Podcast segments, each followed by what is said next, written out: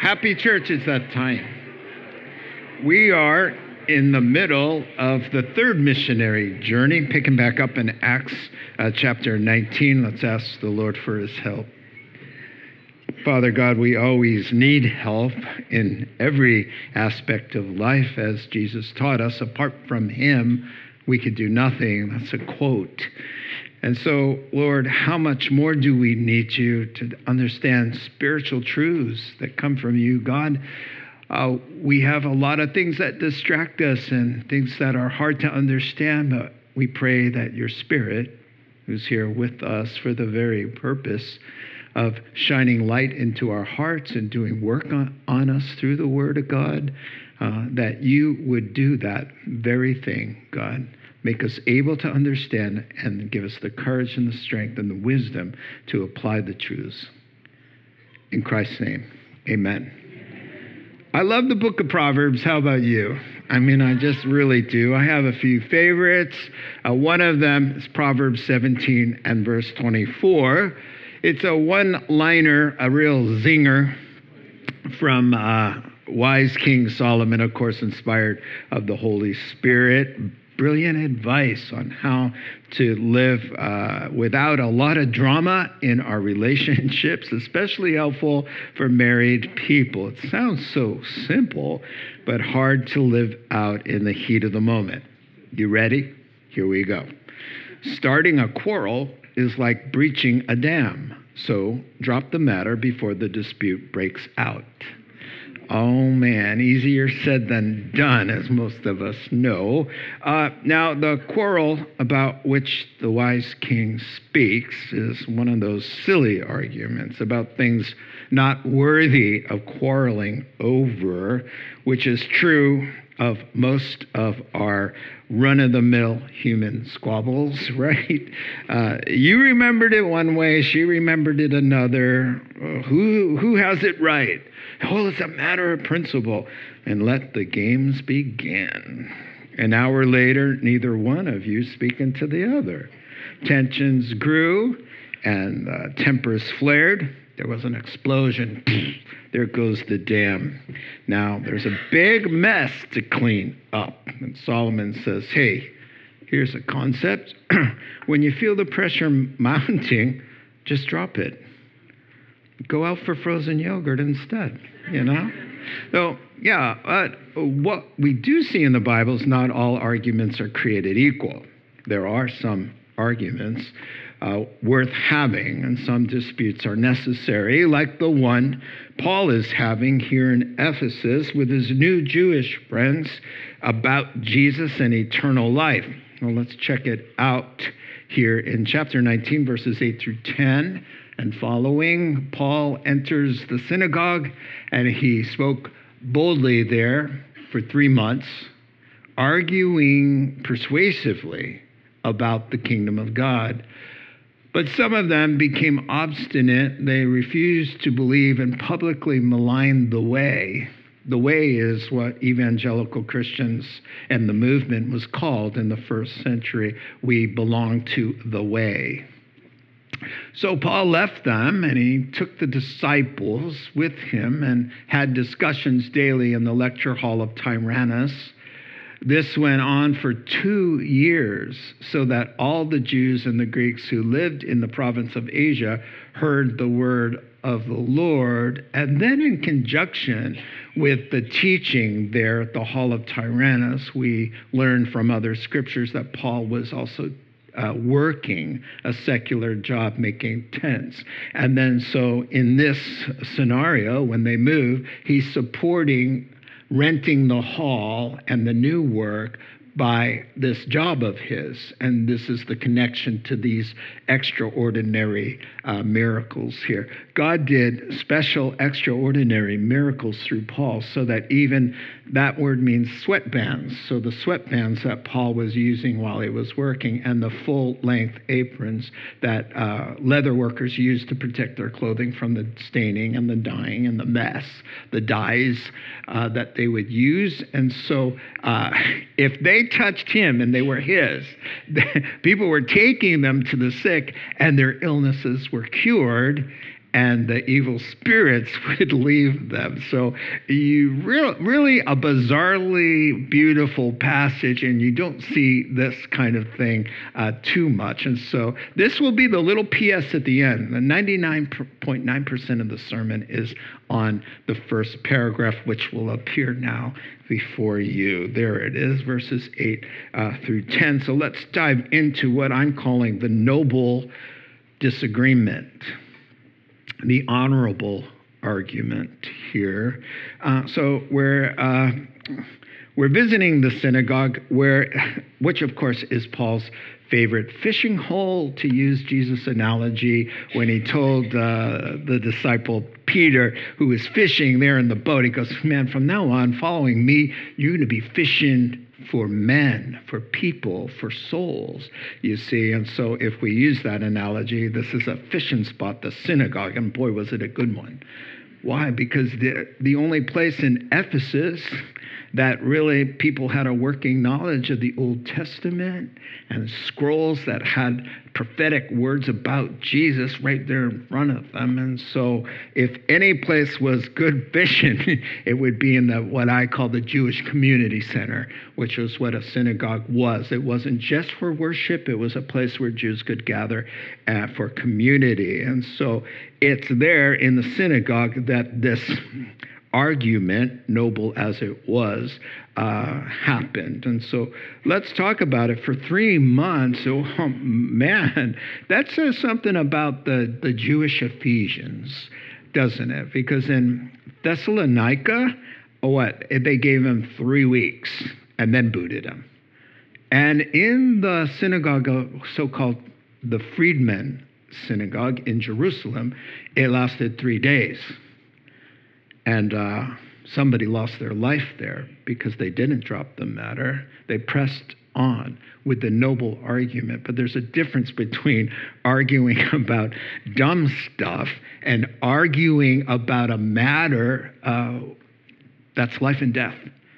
And uh, as a result of a decision from a conclusion you draw on that argument, will be where you spend eternity. And so it's worth uh, uh, speaking as long as somebody is open. Now, it says argued persuasively. Whenever you use the word argue, in, uh, in Greek, it does mean some other things. It can mean reasoning and debating, but it also includes disputing, which was going on here. There was some pushback. Now, when you use the word arguing for a Christian, we have guidelines, don't we? Uh, we have to maintain godly decorum. Uh, when things get intense, there can be no anger or a loss of control or demeaning attitudes or, or being condescending because that's, that's off limits, that's out of bounds for a Christian. And so, uh, yeah, we have to be careful. But we are called to have difficult conversations that do offend people because the truth of God offends the sinful heart. That's just the way it is. That's just the way it is. So, uh, argued persuasively, that word's interesting. It means he reasoned with winning words. That's just meaning he was eloquent and kind and he had genuine caring for them, and he used skillful persuasion to convince his fellow Hebrews. He's a Jew as well, right? But he's a Jewish Christian.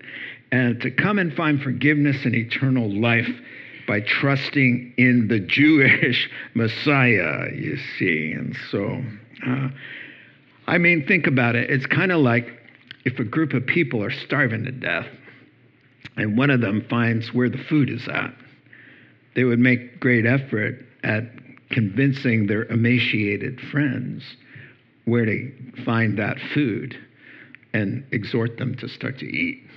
That's what's going on. So he's saying, he's opening up the scrolls. He's saying, let's uh, let me show you here. You know, uh, you're offended that the Messiah would have to suffer and die. Let me show you in, in our scroll, 53 Isaiah. Here you go the, the suffering divine Messiah sent to suffer and die for the sins of the world, right here as an offering, so that if their sins are taken out of the way, uh, it paves a path to be reconciled back to God because the thing that separated you, the thing that's causing you to need to be eternally condemned, would be taken away. So now, by trusting in Him and returning, coming back to Him, that's what the word repentance means. And this is what He's arguing. You follow me in the text. He's, he's arguing about the kingdom of God, which right now is invisible. And Jesus said, right now it's within you. God's Spirit comes within us. But one day soon it will be manifested visibly, physically, materially, right? And so what he's arguing there is the gospel to make sure that you know the king of the kingdom. And when it manifests, that you'll be within the kingdom and not cast out, as the Bible calls it. And so that's what the kingdom of God and reasoning about it is all about there. And so, uh, yes, why did it get a little um, hot there in the arguing? Well, there's offense because they would think that we're keeping the law of Moses, and Paul would say the law of Moses isn't enough. You can't be good enough. It's not about being good, it's about being made alive. So, because sin brought death, spiritual death, then the issue is how to become alive. And that's why Jesus said the only way you get to heaven is by being born again of the Spirit. He comes to a person who hears the gospel and repents, and he breathes into them and then resuscitates them. That's how you get to heaven. It has nothing to do with your behavior or your goodness at all, which is offensive. So I had a friend tell me once, I said, Listen, I know you're a nice guy and you're basically a good person. He said, You bet I am.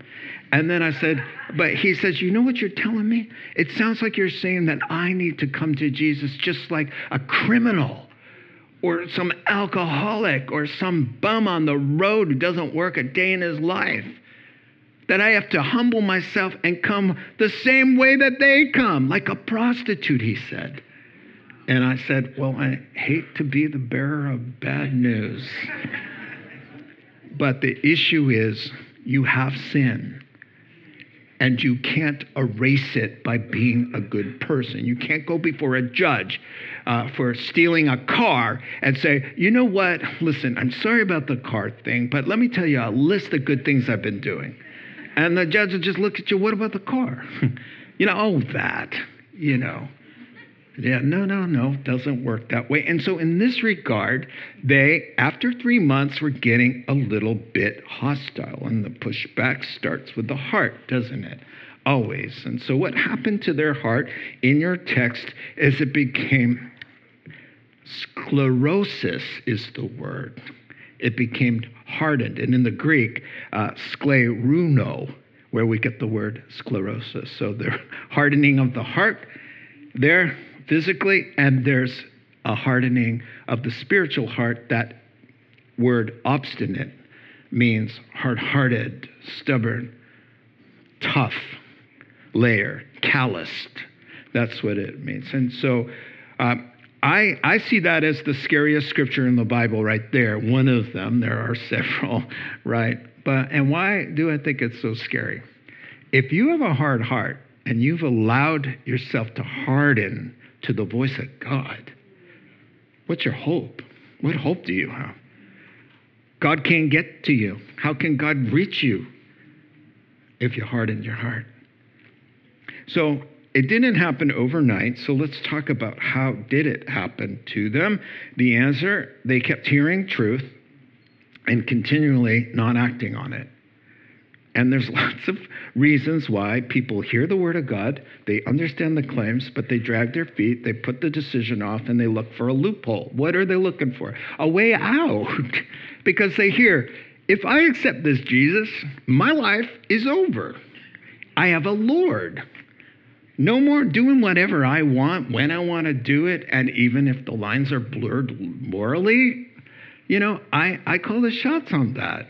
What you call sin, maybe I don't call that sin. See? So When you hear the gospel, you know some change would have to happen, and that freaks some people out. So they keep putting it off and putting it off. And that friction between the truth bouncing off of you all the time just sort of creates callousness to your conscience, and then you can't uh, be reached. You can't hear any longer. It all becomes numb. You know, when you go in the water at Bodega, you know, it's always so freezing out there. It's not like SoCal where you can go swimming out there. But no, you go into our beaches and, uh, you know, your ankles are like, I'm gonna die, right? Manage to stay in for more than two or three minutes, and then suddenly the signal to your brain becomes less and less and less until you don't feel anything, right? Did the temperature of the water change? No, your ability to sense it changed because you remained unmoved. Do you see?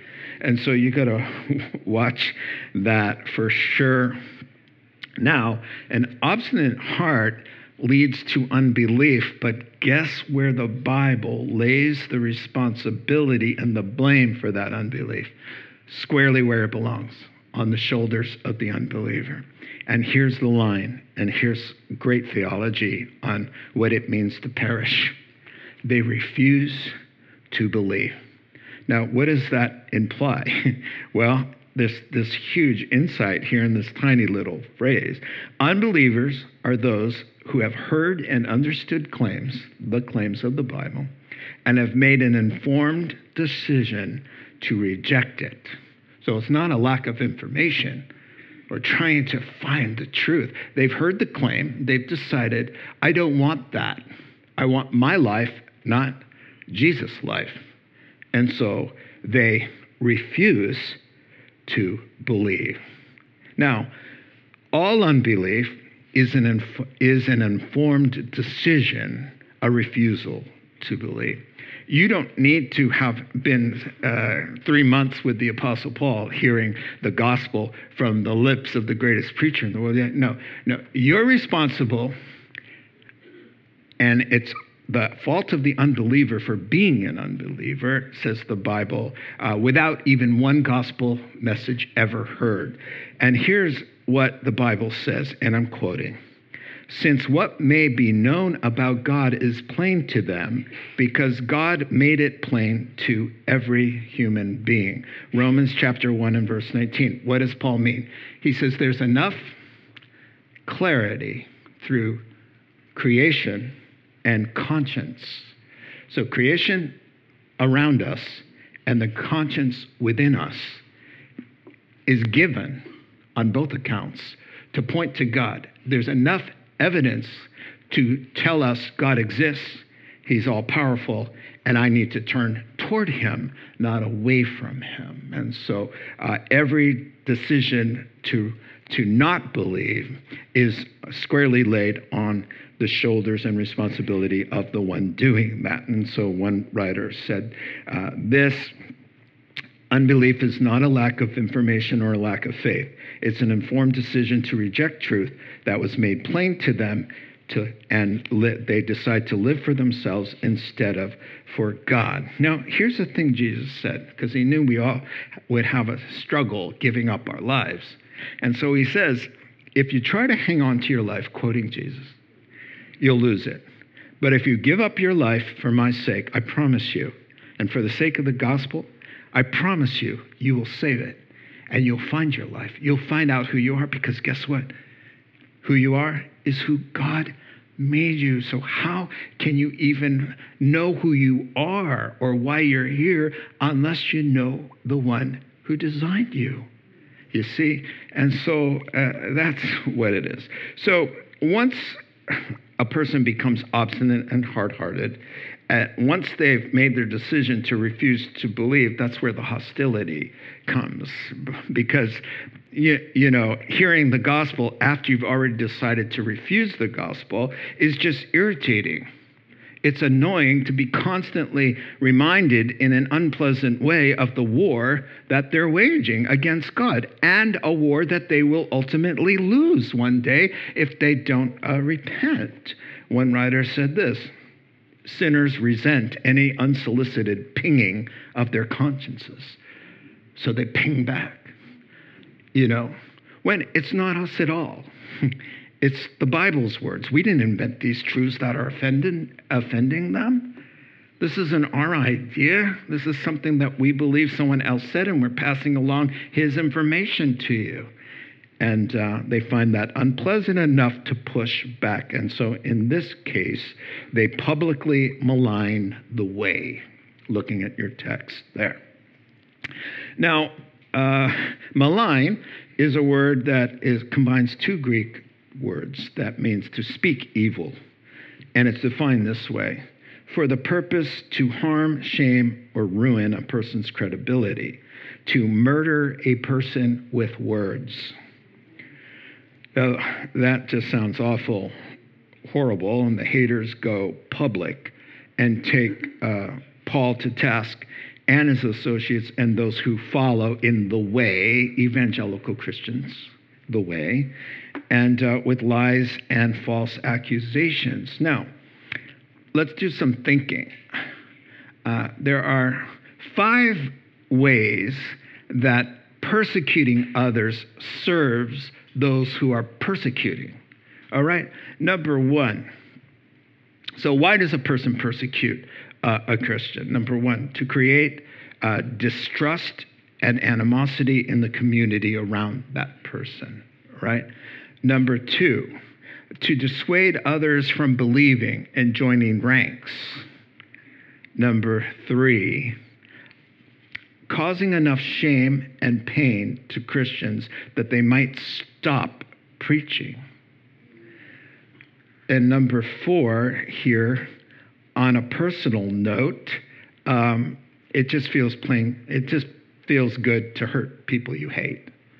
And some people hate certain uh, believers. And then finally, it helps justify their own position by stirring up other unbelievers, you see. They believe their safety in numbers. And so the more people who agree with them, right, uh, the better they feel about their position uh, that they've taken to turn away from the Bible and, and trust that there is no God and is no eternal judgment. And so, yeah. That, now, how does being persecuted serve the persecuted?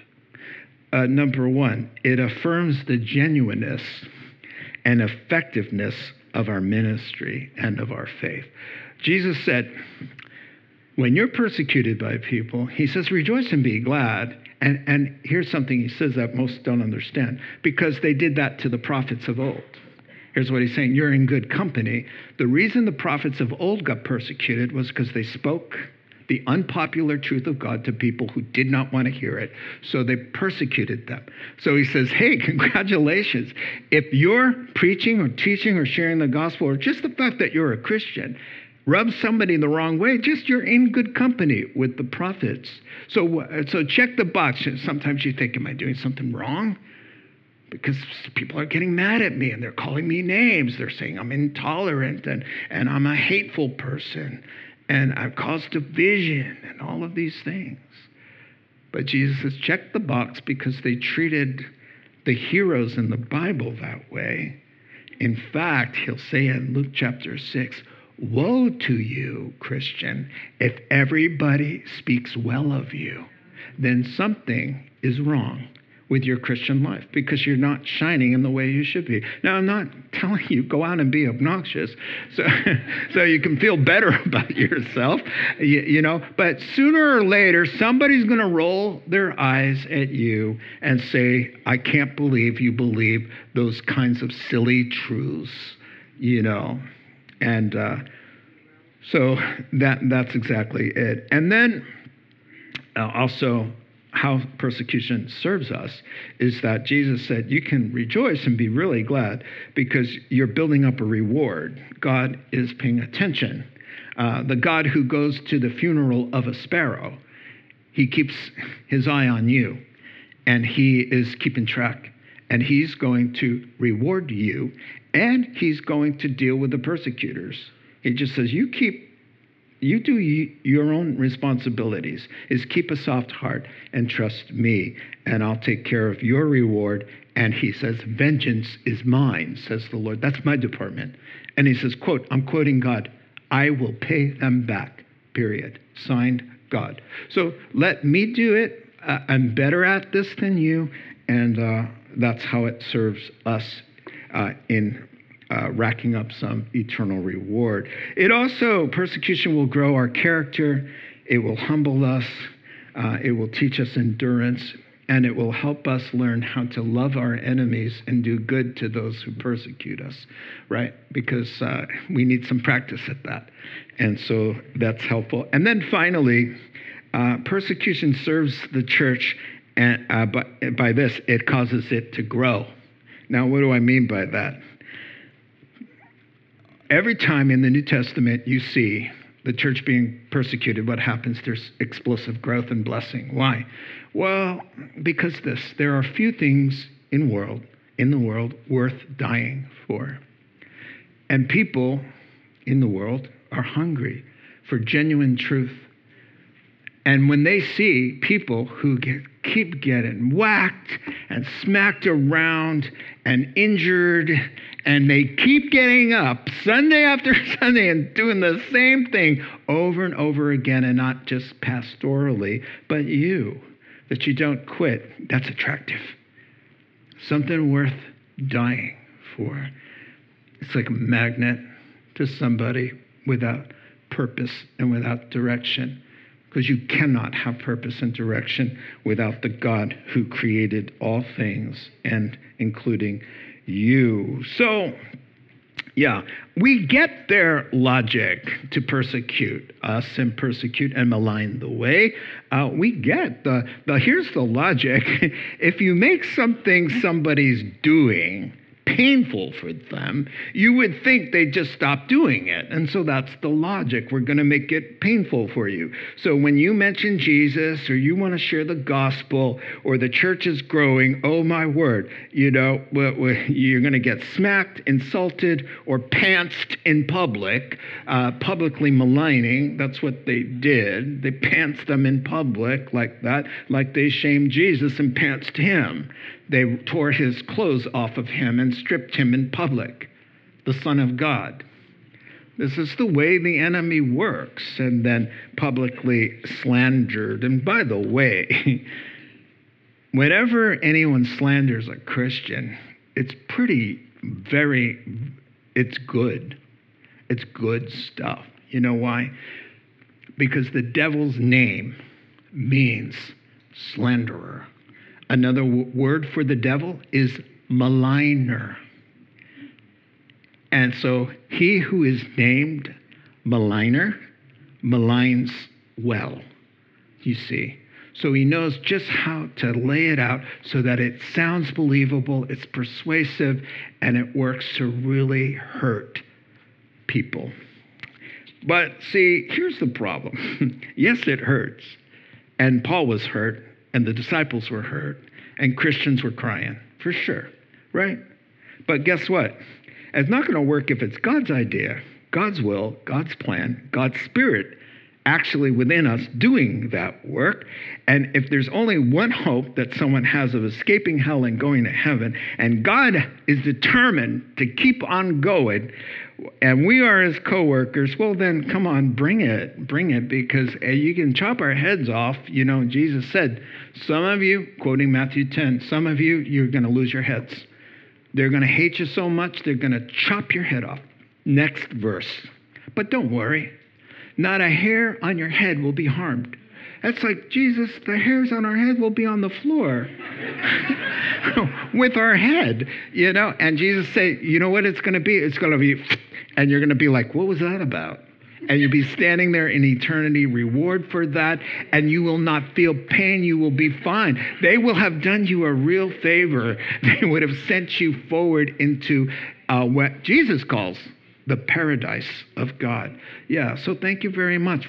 There you are. So there you go. And and who wants to stop And, and here's the deal if one of you unbelievers who, who's out there is turned and we meet you in heaven, reigning and ruling with Christ as a brother in Christ who's been redeemed, instead of seeing you at the great white throne at the end of the millennial kingdom, where you'll be sentenced for your crimes, spiritually speaking, and tossed into outer darkness forever. If we meet you in heaven as a brother redeemed by the blood of the Lamb, instead of that, then it was worth it.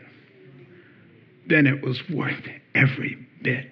And I already know of people in our own lives that have been persecuted, and as a result of the persecution, people have come to Christ. And so it's just worth it. It's just worth it. It's a sad reality. It's a painful necessity uh, that we have to accept as part of the deal. Jesus said, Look, they hated me. They called me the devil. Quoting Jesus, they called me the devil. How much more? Uh, what are they going to call you? You're my followers you see. So uh, this is a smear campaign. And I do want to say this because it's kind of hilarious. Uh, believe it or not, how did a public smear campaign happen in the first century? Um, newspapers. They had newspapers. Now, how did they work? A little differently. In 59 BC, the Romans invented the Acta Diurnal. And what that stood for, acta means things that have been done. So recent news. And then the diurnal means daily. So what they would do is and make in these towns and provinces, they would make a few sets of news, and they would post them at places at, at places um, designated to get your news of the day, and people would gather and they could read it, and they'd have shouters who would shout out, you could call them criers, and they would cry out the news right there. So they were all over town at strategically located places. So now somebody went to the to the what do we call it? The Acta Diurna crat. Sorry, I put the crap on it. and they said, Hey, listen, I got a story for you about this man. He comes into town. He's really abusive and oppressive. He's terrible. And all of them, they're all saying terrible things and dividing families and brainwashing our children. They need to be stopped. And then they print quotes and misquotes and exaggerations and lies. And then the criers cry out about the way and about their pastor, Paul, that horrible human being. And so that's how it worked. So Paul left them, and I do want to say in verse 9, he didn't leave with hate in his heart. He left, no doubtedly, with a prayer of blessing on his lips. For who? His persecutors. That's how Christians roll. Why? Because it's how our Lord rolled, right? And let me show you in 1 Peter chapter 2, verse 23 when they hurled their insults at him, Christ, when they stripped him, they shamed him, beat him, spit in his face, made fun of his mother. Did you know that? They implied publicly that his mother had him out of wedlock. John chapter 8. We weren't born from fornication like you. Shamed him his family. What did he do? Well, I'll tell you. And he took out another ad in the paper, and Jesus said, Listen up. No. He didn't retaliate. When he suffered, he made no threats. Instead, he entrusted himself to the one who judges justly, who sees everything's working everything out perfectly. So, Paul's motto was this I'm going to follow the teachings and the example of Christ. Here it is, 1 Corinthians 4 when we work hard with our own hands, which is we're getting to. He's, he, he works hard with his own hands, and God's going to reward him for that. When we are cursed, we bless. Whoa! We don't curse back. We don't stoop to their level. We don't let our hearts become poisoned with bitterness and resentment and hate and anger that's unbecoming of for God's holy people. We bless. When we are persecuted, we endure it. When we're slandered, lied about, humiliated, we answer kindly. Whoa. Now, you need the Holy Spirit, and you need to be on your knees, and you need to be a committed Christian. We have become the scum of the earth, the garbage of the world right up to this moment. And it says that's okay, that's our lot right now. But there's, there's a great reversal coming when, when the scum of the earth will become the rulers of the earth. Jesus said, He called it the great reversal. And it's coming to a neighborhood near you. Can I show you one thing that Jesus said and uh, out of Matthew chapter 5? It's a paraphrase, like New Living.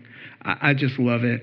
Jesus says, You've heard it, you've heard people say, we should love most people, but it's okay to hate your enemy. But I tell you, love your enemies. Pray for those who persecute you, that you be like your Father in heaven, because He blesses both evil and good people and lovingly provides for those who believe in Him and for those who don't. If you only love those who love you, are lovable and nice, what are you doing more than the rest of the world? Even atheists do that. Don't even godless people love only people that love them. What are you guys doing more than they are doing? You see.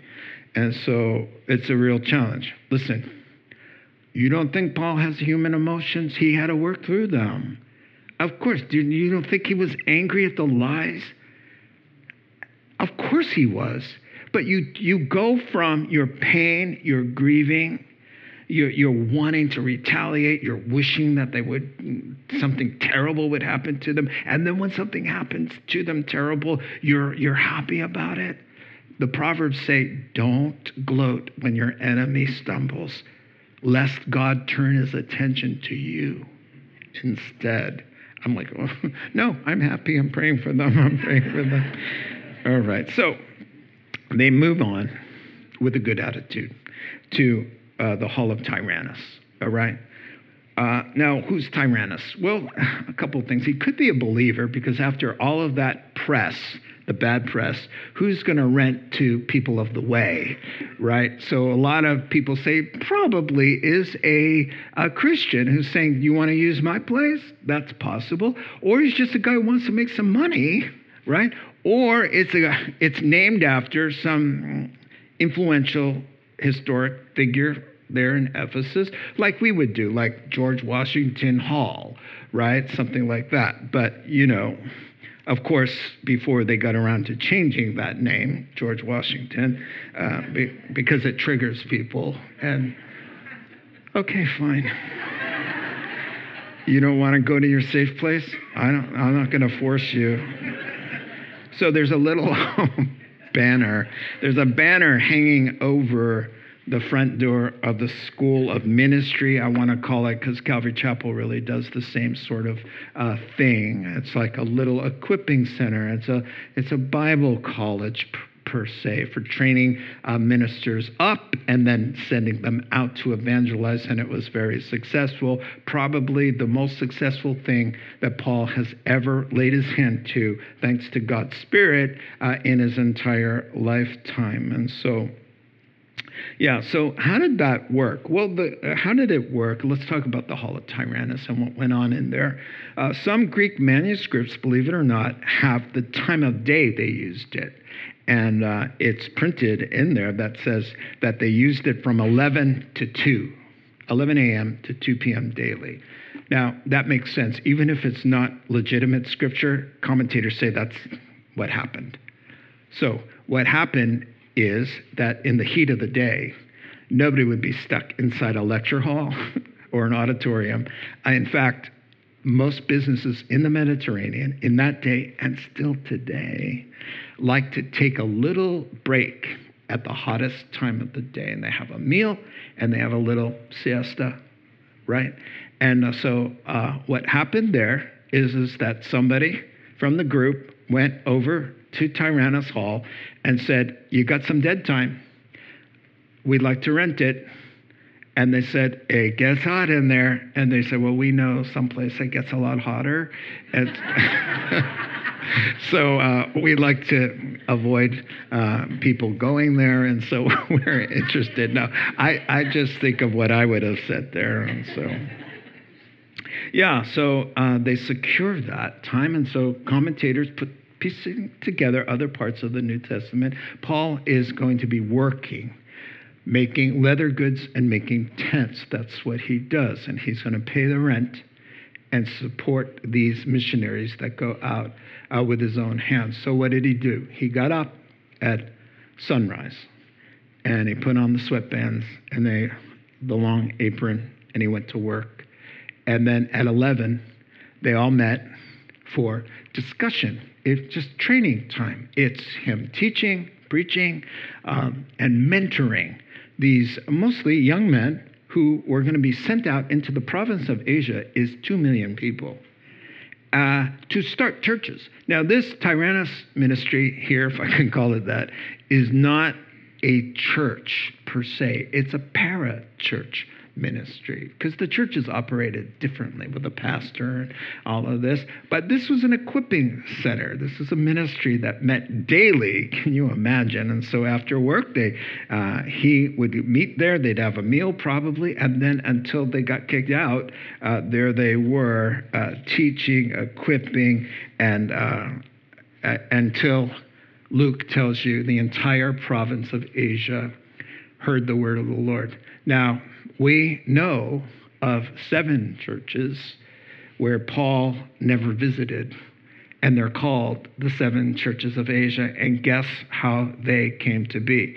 The seven churches of Revelation, they're the fruit of Tyrannus Hall. Let me show you a map. This is Turkey. The province of Asia was most of Turkey, well, just a, a part there. Two million people lived here. John is writing to uh, the seven churches of Asia from Patmos, the isle of prison island there, where he's banished for being a witness. Um, and so from Ephesus, then all of these churches are starting, and scholars say for sure. Uh, there's also other churches. There's Colossae, and uh, there's uh, Galatia that Paul started. But Paul went to those places. He's never been here except for uh, Ephesus. And so scholars uh, conclude that the fruit of what was going down uh, at Tyrannus Hall was established there at the churches uh, of Asia there. Now, Pastor Bond and his wife Heather have been missionary evangelists who have used this method. And now, as they've been on staff here, uh, we use the method as well. And, and, Calvary Chapel has always used this method of school of ministries. We have them all over the world. And this is exactly what we do. And I just want to show you it's phenomenal a map and two families that this church uh, supports, but we also have our hand in every red dot you see, there's uh, something of our ministry um, being effective there. And so you have these two families, and what happens is the men go to the school of ministry. They get raised up, and their families sometimes go along, and it's just just a beautiful time. They are taught the Word of God. There's discussion that we're dialoguing back and forth in our text that happens, and then the whole province is evangelized because they go out and they plant churches, and uh, we have the privilege of supporting. And and and these third world countries are so wonderful to, and easy to support because our dollar goes really far there. And so we can really do a lot of work. So thank you for that picture. But I just want you to see that it is amazing. There's a bunch of churches that we're involved in, uh, but that's our heart especially in that part of the world outside. That's how we do missions, is the Tyrannus Hall approach, is raise people up in their own language. They go out in their own communities or wherever God would send them, and they do. Now, let's get to that bizarre couple verses that seem like there's no connection to the text, but they do. They're exactly connected because he's sweating and working with those um, uh, clothes that God is going to empower. So, verse 11 God did extraordinary miracles through Paul so that even handkerchiefs, sweatbands, and aprons that had touched him, that he was wearing, taken to the sick, and their illnesses were cured, and evil spirits left them. Now, the word you got to look at here extraordinary. God is telling you by using that word, this is out of the ordinary. This is not how I usually work, and this is not what I'm asking Christians to do. I was doing something at that time that was extraordinary. And what it was had to do with um, a word about the sacred nature of working a secular job, I believe. So hear me out on this. Uh, work, as we know it, is a divine calling and uh, not something that uh, is often pleasant to our ears. I've got to work, I've got a job, uh, but it's God's way He designed us to be. A lot of people think of it as a curse, that it came after the fall. Not true. Look at this verse from Genesis chapter 2, one chapter before the fall. The Lord God took the man that He just made and put him in the Garden of Eden to work to work it and to take care of it. That's a job. He had something to do. He makes man and gives him something to do. And we all have been made and given work to do. And we can think of it as a curse, but it's actually a blessing to be productive. That's how God made us. And by the way, it's just as it will be in the paradise to come. Please don't think you're going somewhere to sit on a cloud, strum, strum a harp, and eat bonbons, right?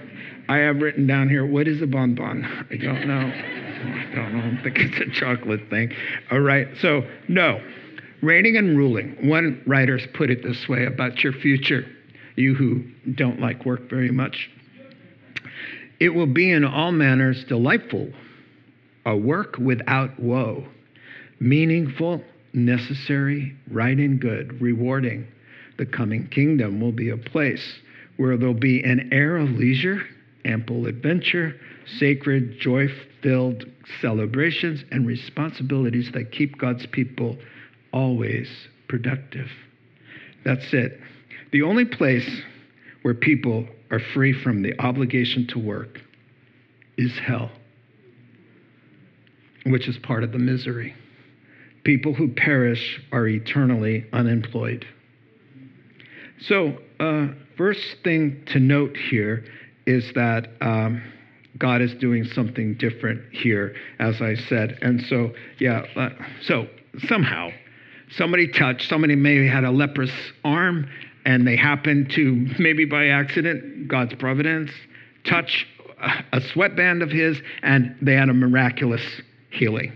Now, once news got out of that, you know, then people started looking for his clothes. and, you know, it's like the hem of Jesus' garment. Someone touched it and power came out. Only Jesus was in his garment at the time. And in this case, they're just the garments. So, what is God saying? I see three takeaways and then we're done. Number one, I think there's a message here um, to the general public of Ephesus. Paul has been publicly smeared, lied about, false accusations, and now this is God's way of vindicating him. What are, what's the news around town now? What are the town criers crying out now? Well, there's no way this is going on and not making the news.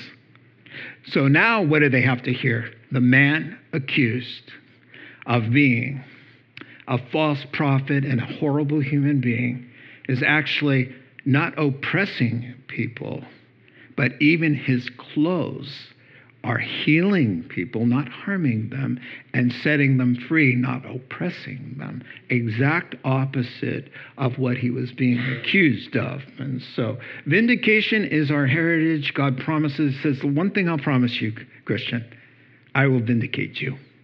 Uh, we love it when it comes in this life. It's really nice, and it often does. But in the life to come, 100% vindication uh, is ours. And so this was God's way of saying, this guy, he's a good man. He's my man. And good things happen around him. Healing things happen around my man, Paul. Cry out that. And he, that's just beautiful. And secondly, it's a message to Paul personally. I think he's a human being. He gets frustrated. Uh, I'm spending hours and hours and hours with leather goods. Well, I could be preparing for Sunday. I could be uh, praying. I could be doing all of these things for ministry. And the Lord's like, no, dude, listen, you're where I called you. And I'm going to use your secular job. And I'm using it you're planting seeds in people's lives. You're where I called you to be. No, Paul, it's not a waste of time. It's just the opposite. So when you're lifting and scraping and cutting and measuring, uh, you might as well be laying hands on people and praying and preaching because I'm going to imbue your secular work with divine power that as a result of your work, people are going to be healed and set free. Now, once Paul saw that this was associated with his sweat and his labor. He got up at O Dark 30 with a different attitude, didn't he? Oh, I can't wait. I can't wait to start sweating because he knows that what God is going to do because of his efforts there is going to bring healing and life. I was like that. I've worked a secular job my entire ministry up until 10 years ago. I didn't always enjoy it. But the Lord changed my attitude with a scripture like this one and said, See it as your mission field. And so do a good job for your employer, but also look for opportunities. So I, I, I was in a meeting at six in the morning on my shifts, always, that didn't involve me. And I had to sit there and was bored to death. So I started a prayer ministry. And every meeting, I pray for every single person in the room, a hundred of them. I just went down the line. I had lots of time. And I prayed for every one of them. And I shared the gospel here and there. One day, with somebody I shared the gospel with, he had a stroke in front of us, fell over, and died. And the Lord said, You're, you're in a good place. I want you to be here. So we need to start thinking of God bringing the gospel because where the Christian goes, the gospel goes to. And so that's a different attitude.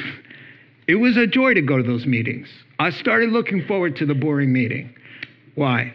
Because I would listen to their lives and pray about what I heard outside of the meeting, you see, and how God would work in there. And you'll only see the result of this later on. And then finally, God is speaking a message to the entire Christian world who has to work a secular job. How do you think this works? Somebody is taking a piece of their sweatband and their apron, a portion of their apron, and putting it in the box there. That's how this happens. Every dot on the map, how do you think that happened? That happened as they came in contact with what came in contact to you, a, a fruit of your labors there uh, came and you participated. And they came in touch with that and they heard the gospel and they've been healed and set free always. The hundreds of people have been through here have come in contact with the fruit of your labors, if that's the case. But that's how God designed it, and I think that's what God's trying to say through these extraordinary miracles. Let's pray together. Father God, we just thank you for your love. We pray, God, that you would uh, bless us now as we consider these things and try to apply them, God. Thank you for the encouragement you bring. In Jesus' name, amen. You've been listening to the Rocks Podcast. Our regular services are held on Sunday mornings at 8, 9.30, and 11.30 a.m. in Santa Rosa, California. If you'd like to learn more, please visit our website at cctherock.org.